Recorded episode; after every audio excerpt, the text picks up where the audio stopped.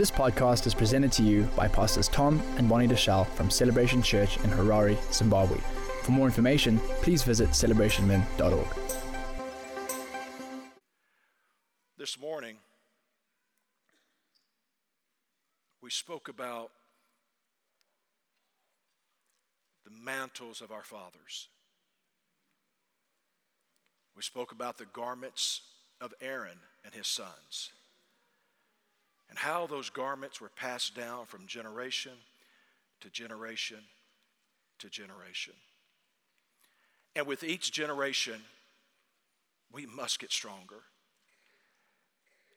When that son was ordained, he wore those garments for seven days.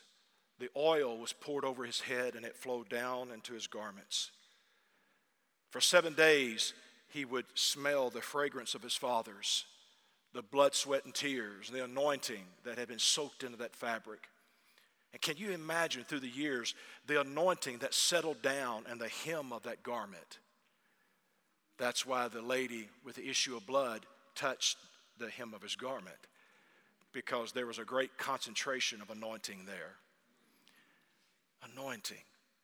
We spoke of the garments and the mantle and how that it's so important to restore the lost art of mentoring to the house of God. So important. And I do believe this is the season of the sons, fathers. I believe that. I believe that God is restoring to the house true apostles, true prophets. Not men and women that will use those titles and those positions to, to, to uh, have people serve them, but they use those positions as an opportunity to serve others, to lay down their lives for their sons and daughters, for the foundation of the church, are the bones of the apostles and prophets. We walk on them. But we talked about the garments, and we talked about the mantles and how important that is. But I want to talk to you for just a few minutes tonight about the anointing that was on Aaron and on his sons. Because in this prayer conference, there are messages coming out about the Hebraic calendar, the year Pey, 5780, and the voice. We're talking about prayer and being strategic. We're talking about the watchman on the wall, but we're also talking about sons taking their place and about those sons finding their voice and the fire of God. And on the day of Pentecost, cloven tongues of fire fell and filled them with the Holy Spirit. And so tonight, I want to speak to you for a few minutes about that anointing that was on Aaron and his sons, that anointing that has soaked into their garments, that anointing that had gone from Elijah to Elisha, to Elisha, from the Father to the Son. And then I'll be praying with you and I'll get out of your way. But if you have your Bibles, why don't you turn with me to the book of Exodus?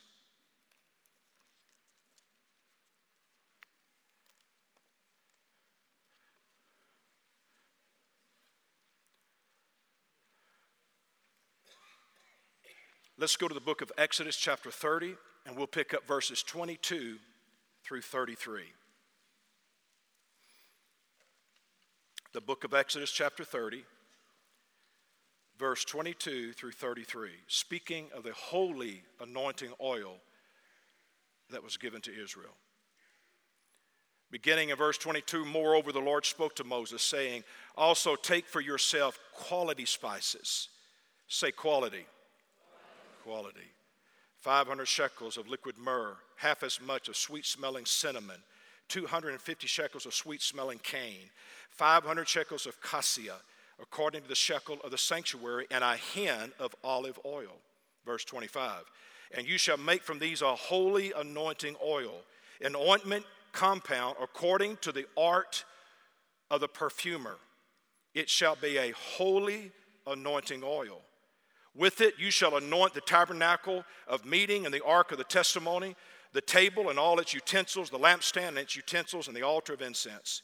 the altar of burnt offering with all of its utensils, and the laver in its basin. Verse 29 You shall consecrate them, that they may be most holy. Notice this whatever touches them must be holy. And you shall anoint Aaron and his sons and consecrate them, that they may minister to me as priest, so that they may minister to me. Verse 31. And you shall speak to the children of Israel, saying, This shall be a holy anointing oil to me throughout your generations. Say, generations. generations. Throughout your generations. It shall not be poured on man's flesh, nor shall you make any other like it according to its composition. It is holy, and it shall be holy to you. Verse 33 Whoever compounds any like it, or whoever puts any of it on an outsider, shall be cut off from his people. The word anointing there in the Hebrew means to consecrate, but it also means to bring about an unction. Not only an unction to speak, but an unction to act. The grace of God, the empowerment of God that comes upon a man to do what God has called him to do.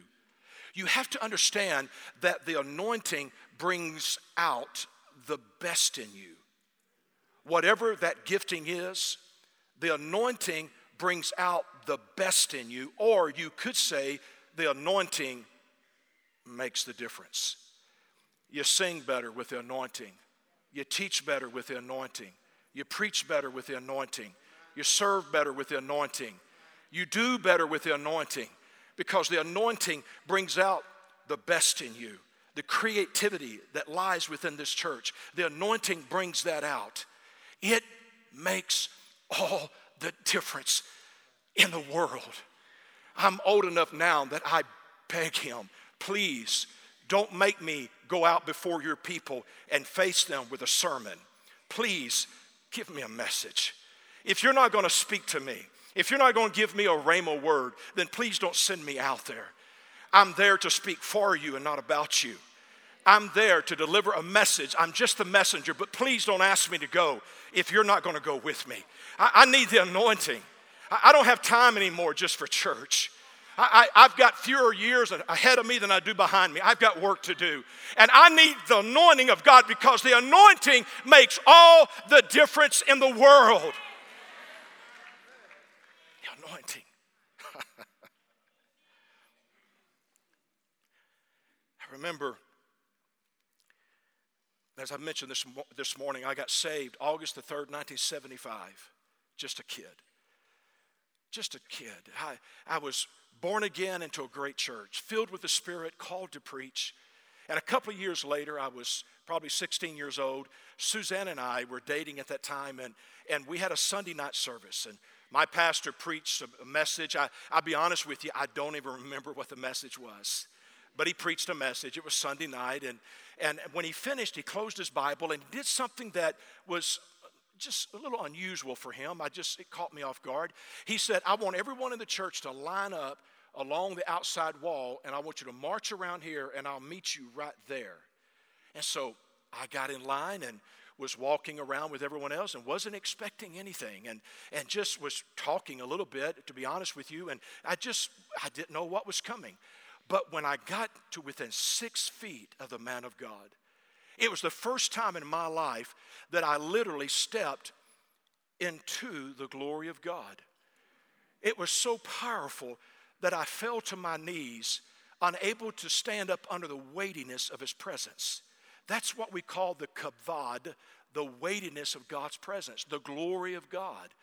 And I fell to my knees, and, and, and the, the, the glory of God was so powerful that I was weeping uncontrollably, and it was more than I could bear. And I remember the man right behind me, his name was Dana Dean. He fell beside me. And, and, and I remember thinking, I have to get out of this.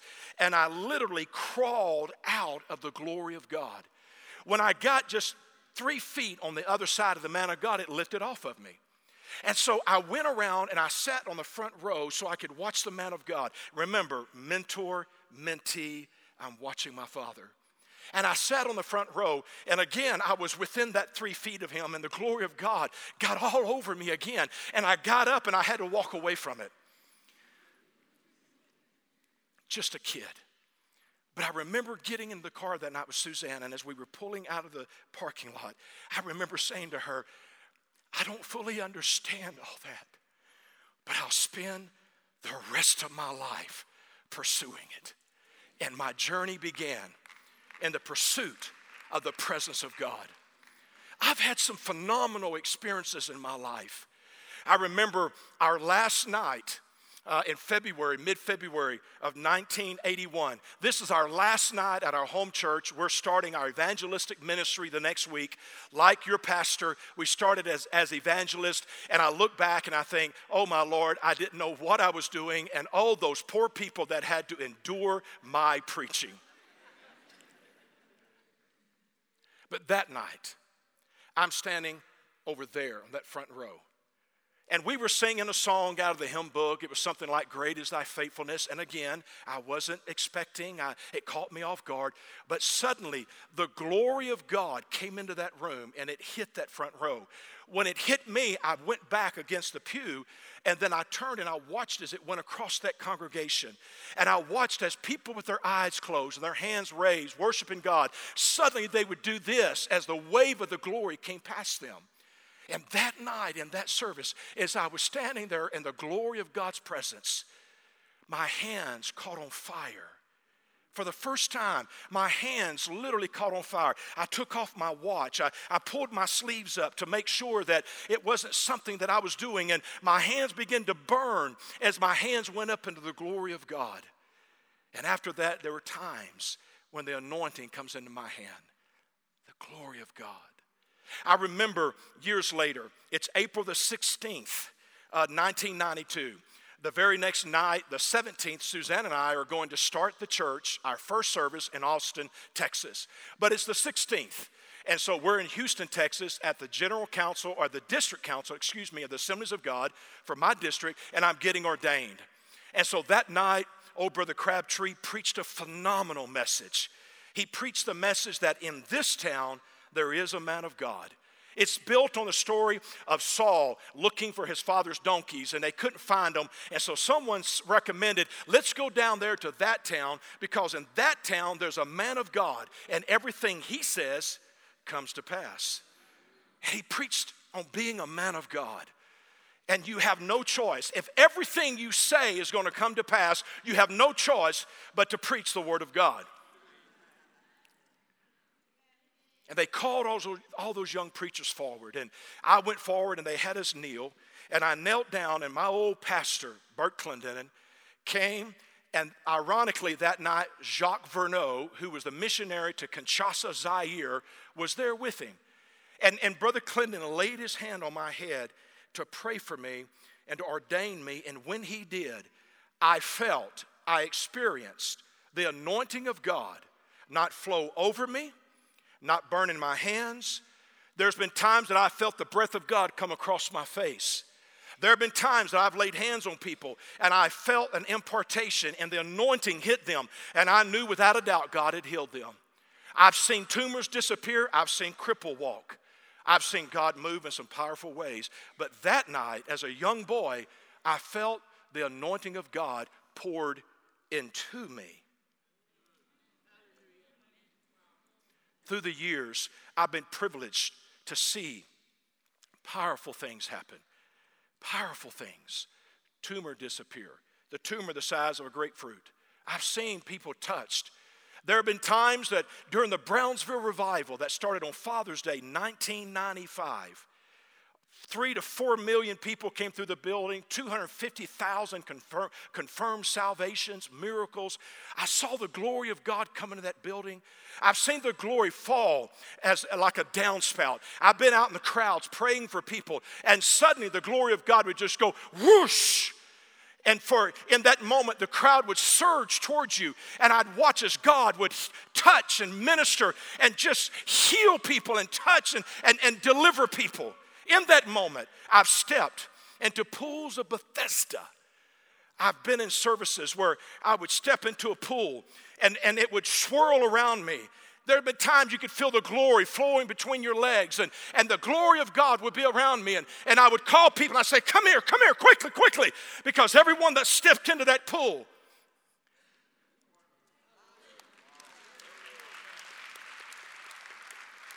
The pool of Bethesda, when angels dip their wings and stir the water. Step out of the pool, and it doesn't happen. Step in the pool, and it happens. You explain it, I can't. All I know it works. I've seen, I've heard, I've had dreams. God has spoken to me. He has given me powerful words. I remember one night I was dreaming, and in my dream, Brother Kilpatrick was walking beside me, and I could just tell instinctively, I knew it was a mentoring moment. And suddenly he stopped in the dream and he turned to me and he said, oh, Omastad. And I woke up and I said, oh, Omastad. So I went to my computer and I Googled it, and it's Scandinavian. My name's Felshaw, which is German. My family is Danish, but we grew up in North Germany. And, and I, oh, Omastad, and Omastad means a commanding voice of a city. That was years ago, probably in 07 or 08. Little did I know that here today I would stand before you as a governmental official within my city, helping to bring leadership to our city and bring about territorial transformation. But it all started with a dream and a word of Omastad. I could go on and on and on of the stories, the anointings, the power of God that I've had. But I've come here tonight because this scripture says that God has an anointing, and that anointing is for the generations. So it's not enough that I talk to you about the garments of Aaron or the mantle of Elijah, but I've got to talk to you about the oil that God has set apart, and it's set apart for the generations. Let's title this Anointing the Generations. Pray with me, Father, bless the reading of your word. Holy Spirit, I'm asking you to lead me moment by moment, breath by breath. I'm asking you to let your glory fill this house. I sense destiny on this house. I sense it. Its best days are still ahead. I believe today was a shift, a transition, a mile marker that they'll look back upon and remember. So tonight, seal this moment by letting your glory fill this room and anoint the generations. And let the young and the old have their moment, their experience. Let them have their story. We pray it in Christ's name. And everybody said, Amen. The compound of the perfumer or the apothecary, as described in our text in verses 22 through 25. He said in verse 23 Take for yourself quality spices. Quality. He said, And you shall make from these a holy anointing oil, an ointment compound, according to the art of the perfumer, it shall be holy unto you. You have to understand the mixture of the perfumer or the apothecary because the word perfumer means apothecary. Apothecary is a person who prepared medicine. So understand that this anointing oil wasn't about perfume, it's about it's medicinal. It was the apothecary, the perfumer it was medicinal. God was bringing health to the nation of Israel. And there were five spices. And, and you have to understand these five spices of the anointed. I, if you want the anointing, you've got to understand these five spices. You, you're going to have to understand them. As I mentioned this morning, integrity never goes on sale, and you will pay full price. You will. The anointing doesn't come easy. I, don't say that to discourage you, but I owe that to you. You have to understand that we are more than overcomers through Christ Jesus our Lord. Amen? Amen? But you have to understand that scars are the credentials of the overcomer. Because Jesus, after the resurrection, stepped into the upper room and looked at doubting Thomas and said, Look at my scars. They prove that I am who I say I am. And you have to understand that, that it's not in my wallet I carry a card that says I'm an ordained minister with the assemblies of God. But that isn't my credential. My credential are the scars that I bear. You see, you have to know that because when you give purpose to suffering, it becomes tolerable. Every storm that I go through, I know I'm going through it for a reason, and that is to be a pioneer to make way for others. Listen, you have to understand leadership and the price that they pay. That's why when it comes to leadership, don't put your mouth on them, pray for them. You have to understand there's a great price that comes with the anointing that's on your pastor young men and young women have a tendency to come to us and say, Listen, Pastor, pray for me. I want a double portion of your anointing. I say, Great. Do you want a double portion of the suffering and the pain and the hell that I went through to get to where I am today? They don't want that. But you have to understand these spices. Number one, it was myrrh, which means bitter. There are bitter moments that will come. Number two, cinnamon, which means to set you upright. God's to set you upright. You're a man or a woman of God, and you've got to set yourself upright. And not only do you have to stand tall with integrity and nobility, but you've got to have a backbone. You've got to have the backbone and the courage to say what needs to be said. You've got to do it. You've got to have the ability to speak the truth. When truth is not popular, you have to do it. It's upright. Number three, it's calamus, which means a measuring rod. You're going to be measured. God will measure you. He would know you. He's going to know you. He's going to demand something of you. Uh, cassia, which means to bow down, to be a man or a woman of humility that understands to bow before Him. I have prayed for years for years, since I was in Austin, driving down Interstate 35, I prayed for years, Father, give me a quiet confidence that is clothed in humility, because that's what people need to see. They need to see men and women of God of humility, men and women of God that are quick to bow before Him. You've got to learn to bow before God, because I want to tell you something about this position, guys. From this position, there are things that you can't see from any other position. But from this place of humility, from this place of bowing before Him, I can see things that I would never see otherwise. Because understand and remember that the kingdom of God is inverted. It's not how high you go, it's how low you can get. And from this position, I can see things and I can understand things that I would never understand before to bow in the last one. These spices is olive oil, which speaks of that beaten, fresh oil. Gethsemane, you remember. It's the beaten oil. You have to know that the anointed life is medicinal and is the results of crushing. Five spices of the anointed crushing. I was speaking to a young minister here after the services today and he was speaking about the call of God. And, and it is difficult. It's catching a mantle is not easy. Elijah said it's hard. But I said this to him to whom much is given, much is required. But to whom much is required, much will be given. I have learned that the greater the crushing and the brokenness, the greater the storm, the battle, the greater He gives Himself to me. He gives Himself to me. That's why I mentioned today, I have found that the more apostolic I become, the more familiar I get with loneliness. To be with Him, to be with Him. It's a crushing and a brokenness that comes. But I want you to know that it's that crushing that releases that anointing in your life. When you get around people that are broken, they carry a fragrance about them. Broken people have an aroma. You can smell it. I've been in services where people say, I smell the glory of God.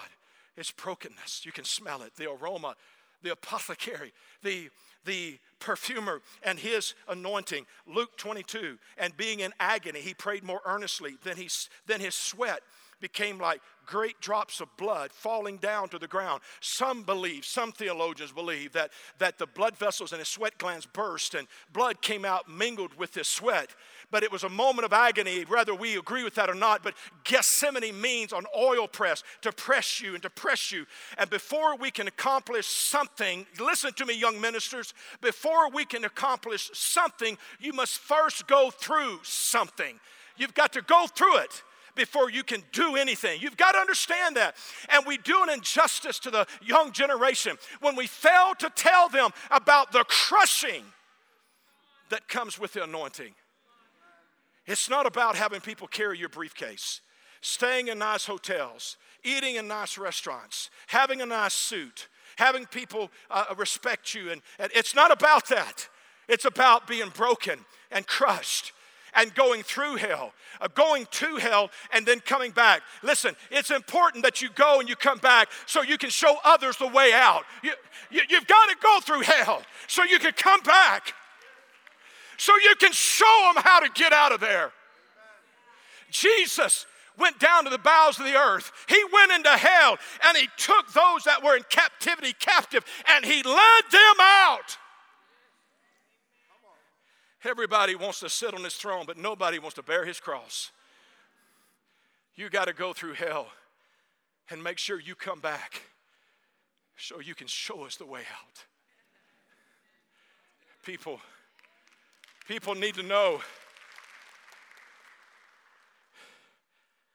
You okay? You all right? The best oil are the results of the agony of the oil press. Five quality spices, he said spices, sweet odor, perfume. Did you know that the most expensive perfume in the world is Clive Christian's Imperial Majesty? It's $215,000 a bottle in American money. You might want to pick yourself up a bottle for your wife and her your next anniversary. You better smell pretty good for me to spend a quarter of a million dollars.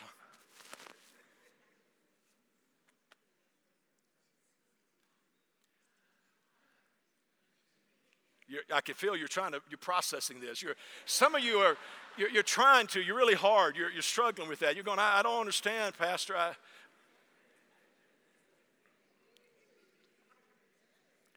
Let me tell you about perfume. We're not talking about that cheap cologne that you buy that's about 80% water. I'm not, I'm not talking about that. You see, the higher the percentage of the essential oils speaks to its strength, its longevity, and its expense. It's the oil that makes the difference.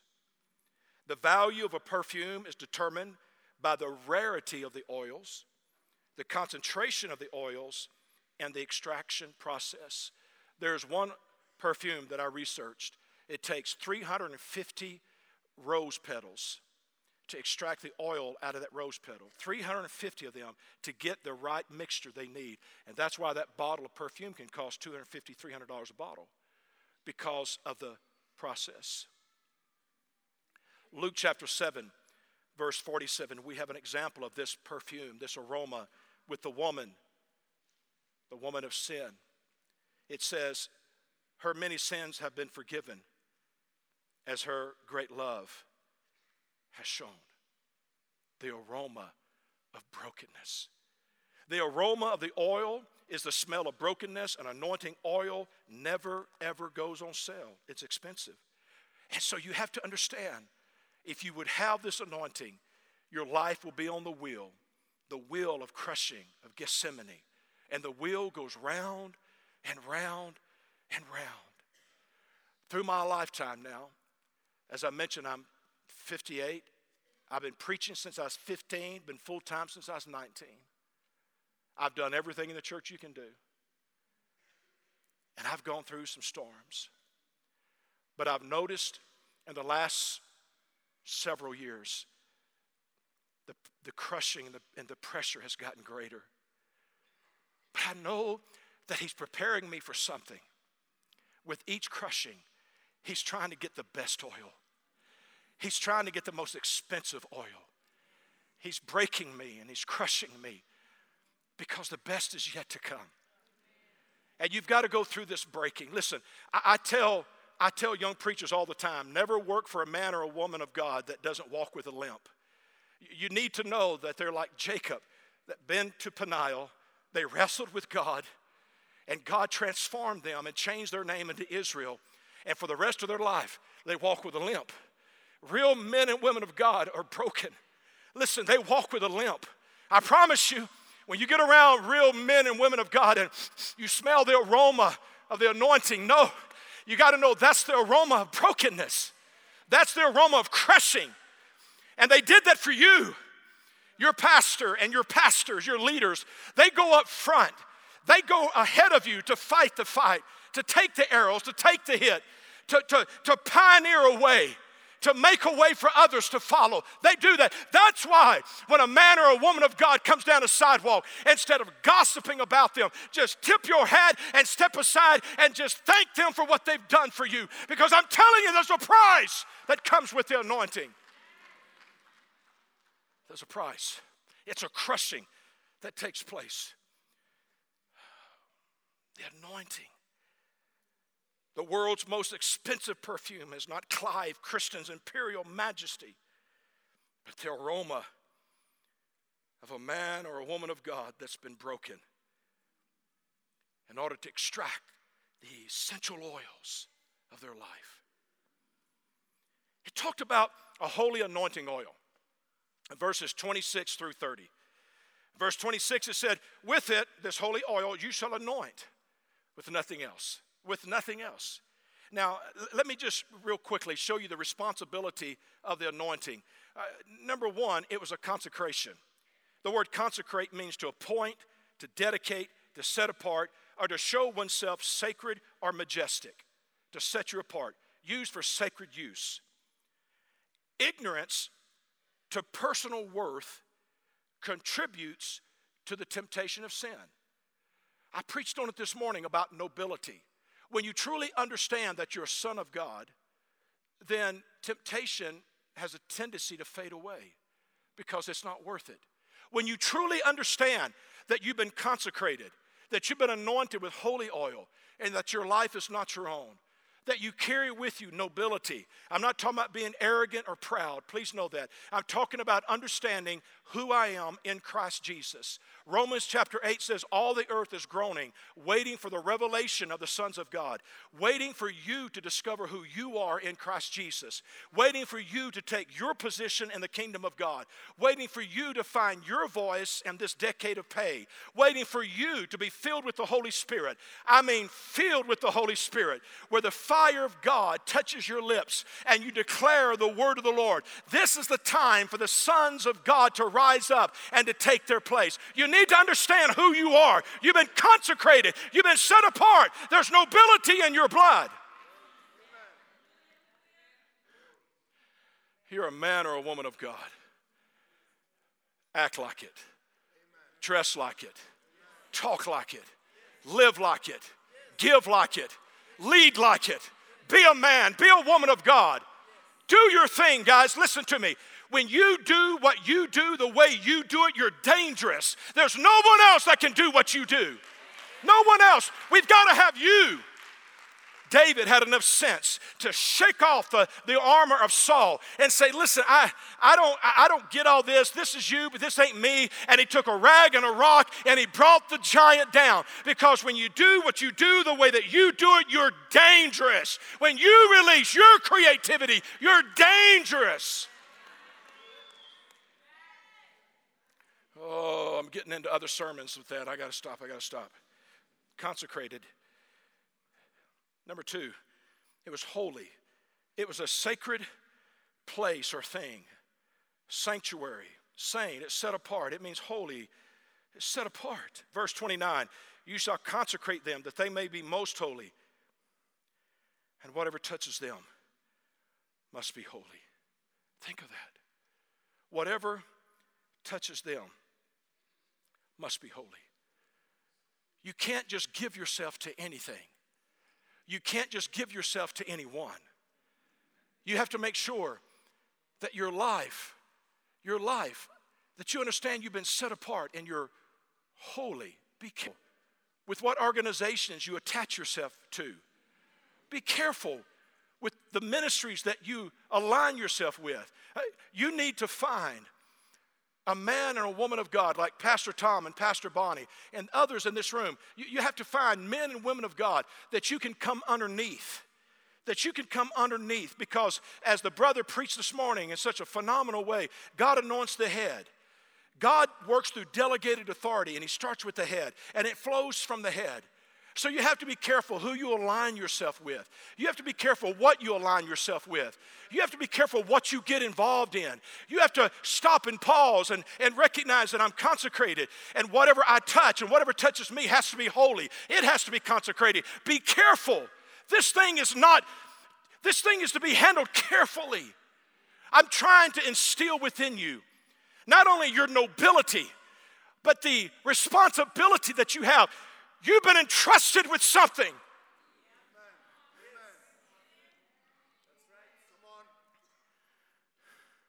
The giftings and the callings of God without repentance. That's why we don't always understand how that a man or a woman can be living in sin and yet God still, or it appears that they're still functioning on a platform. They're still functioning. They're functioning in their gift. They're functioning. And we get confused sometimes. You have to be careful, guys. Listen, you've got to understand you've been entrusted with something, and, and you're not to treat it lightly. This is a holy anointing oil. Don't treat it lightly. You, you can't put it on the flesh, you can't use it as perfume to draw attention to yourself. We need to be less concerned about charisma and more concerned about character.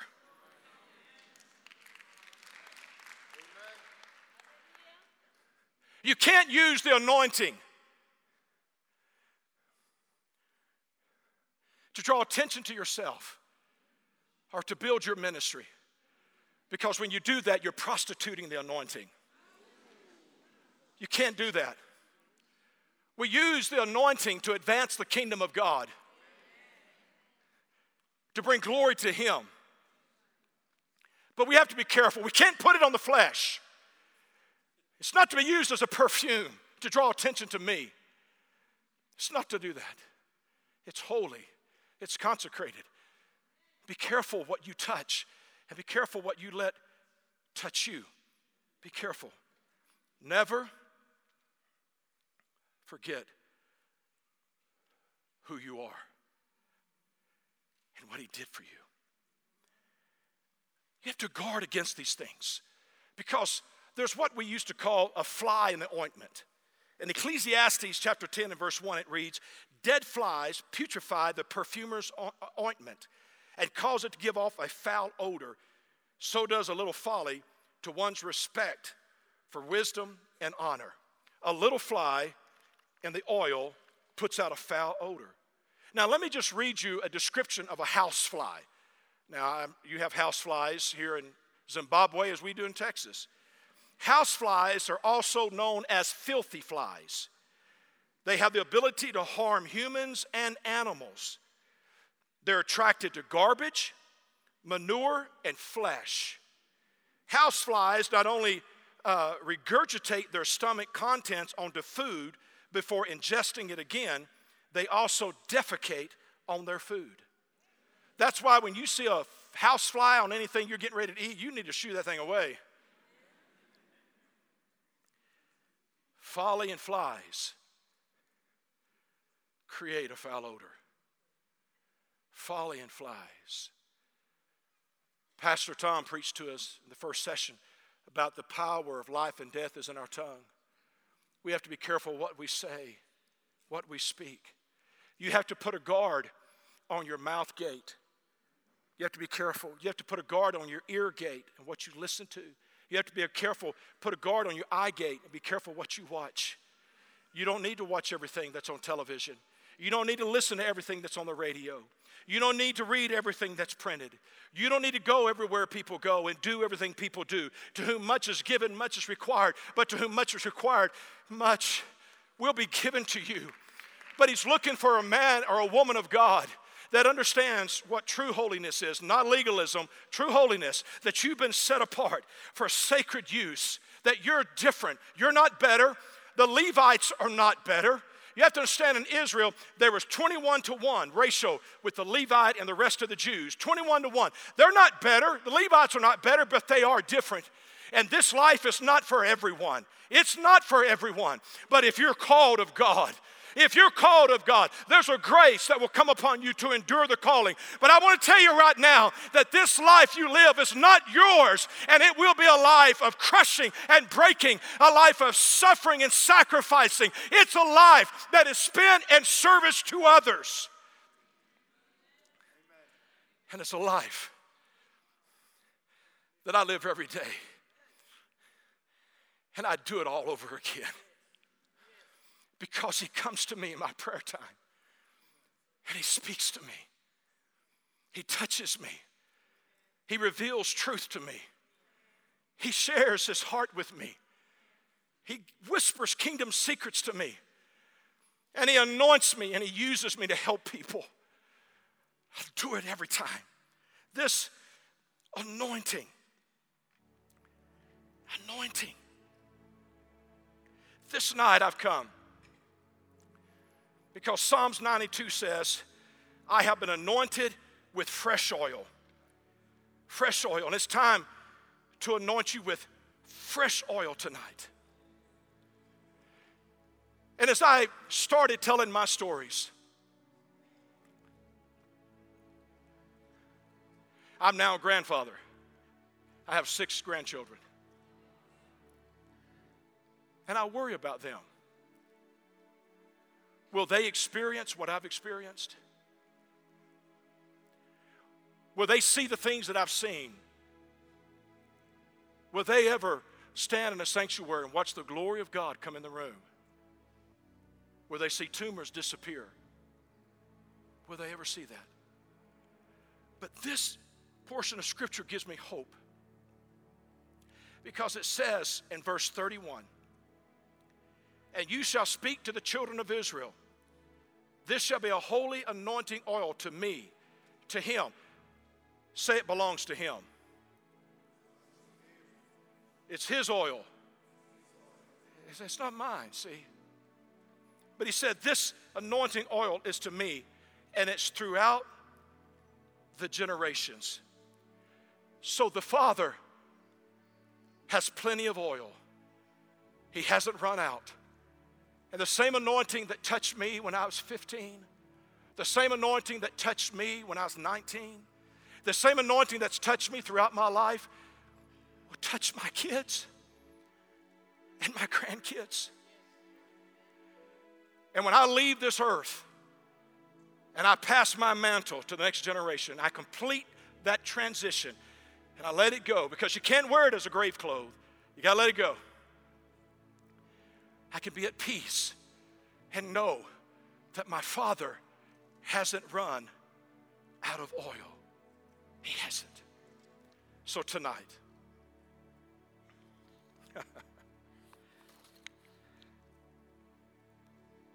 tonight in closing, five spices of the anointed. Five spices that had to be crushed. But it created something that was medicinal, an anointed life. And God, oh, is looking for someone,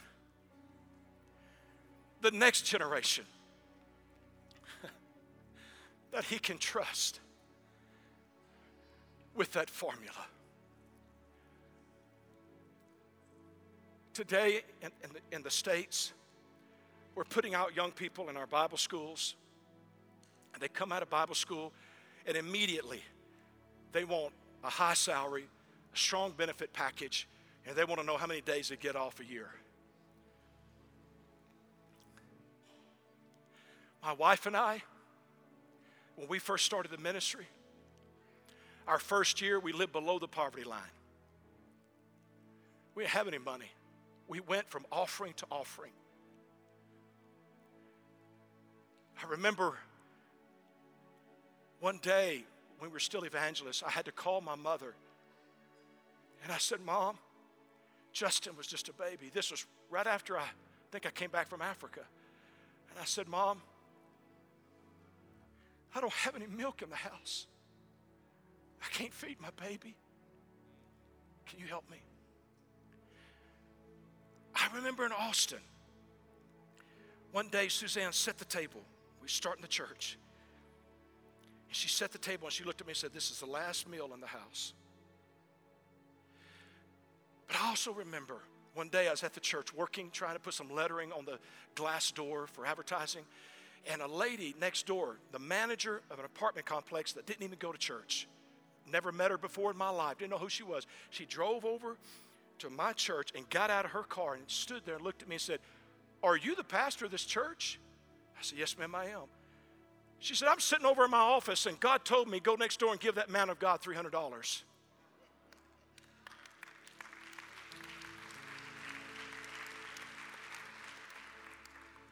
But you can't see the miracles if you don't go through the suffering.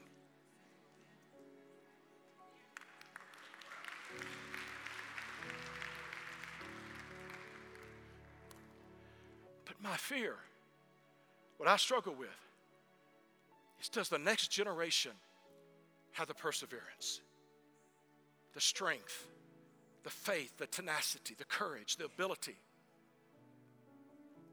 to pay the price, to do what my wife and I did, to do what your pastors did.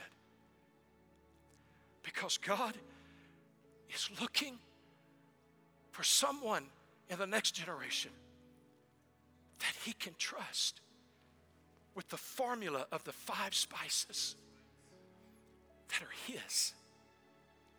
Because so often, men get their dirty little hands on that formula and they use it for self promotion. And instead of understanding the crushing, they use it, instead of for medicinal purposes, they use it for perfume. And they anoint the flesh to draw attention to themselves. And it breaks the heart of God. Who can he trust with this formula? Who? can he trust? God has a personal oil. And I've come here today in hopes of releasing in this house an anointing for the next generation. Because God is looking for somebody he can trust. Thanks for listening. For more teachings and videos, visit celebrationmen.org.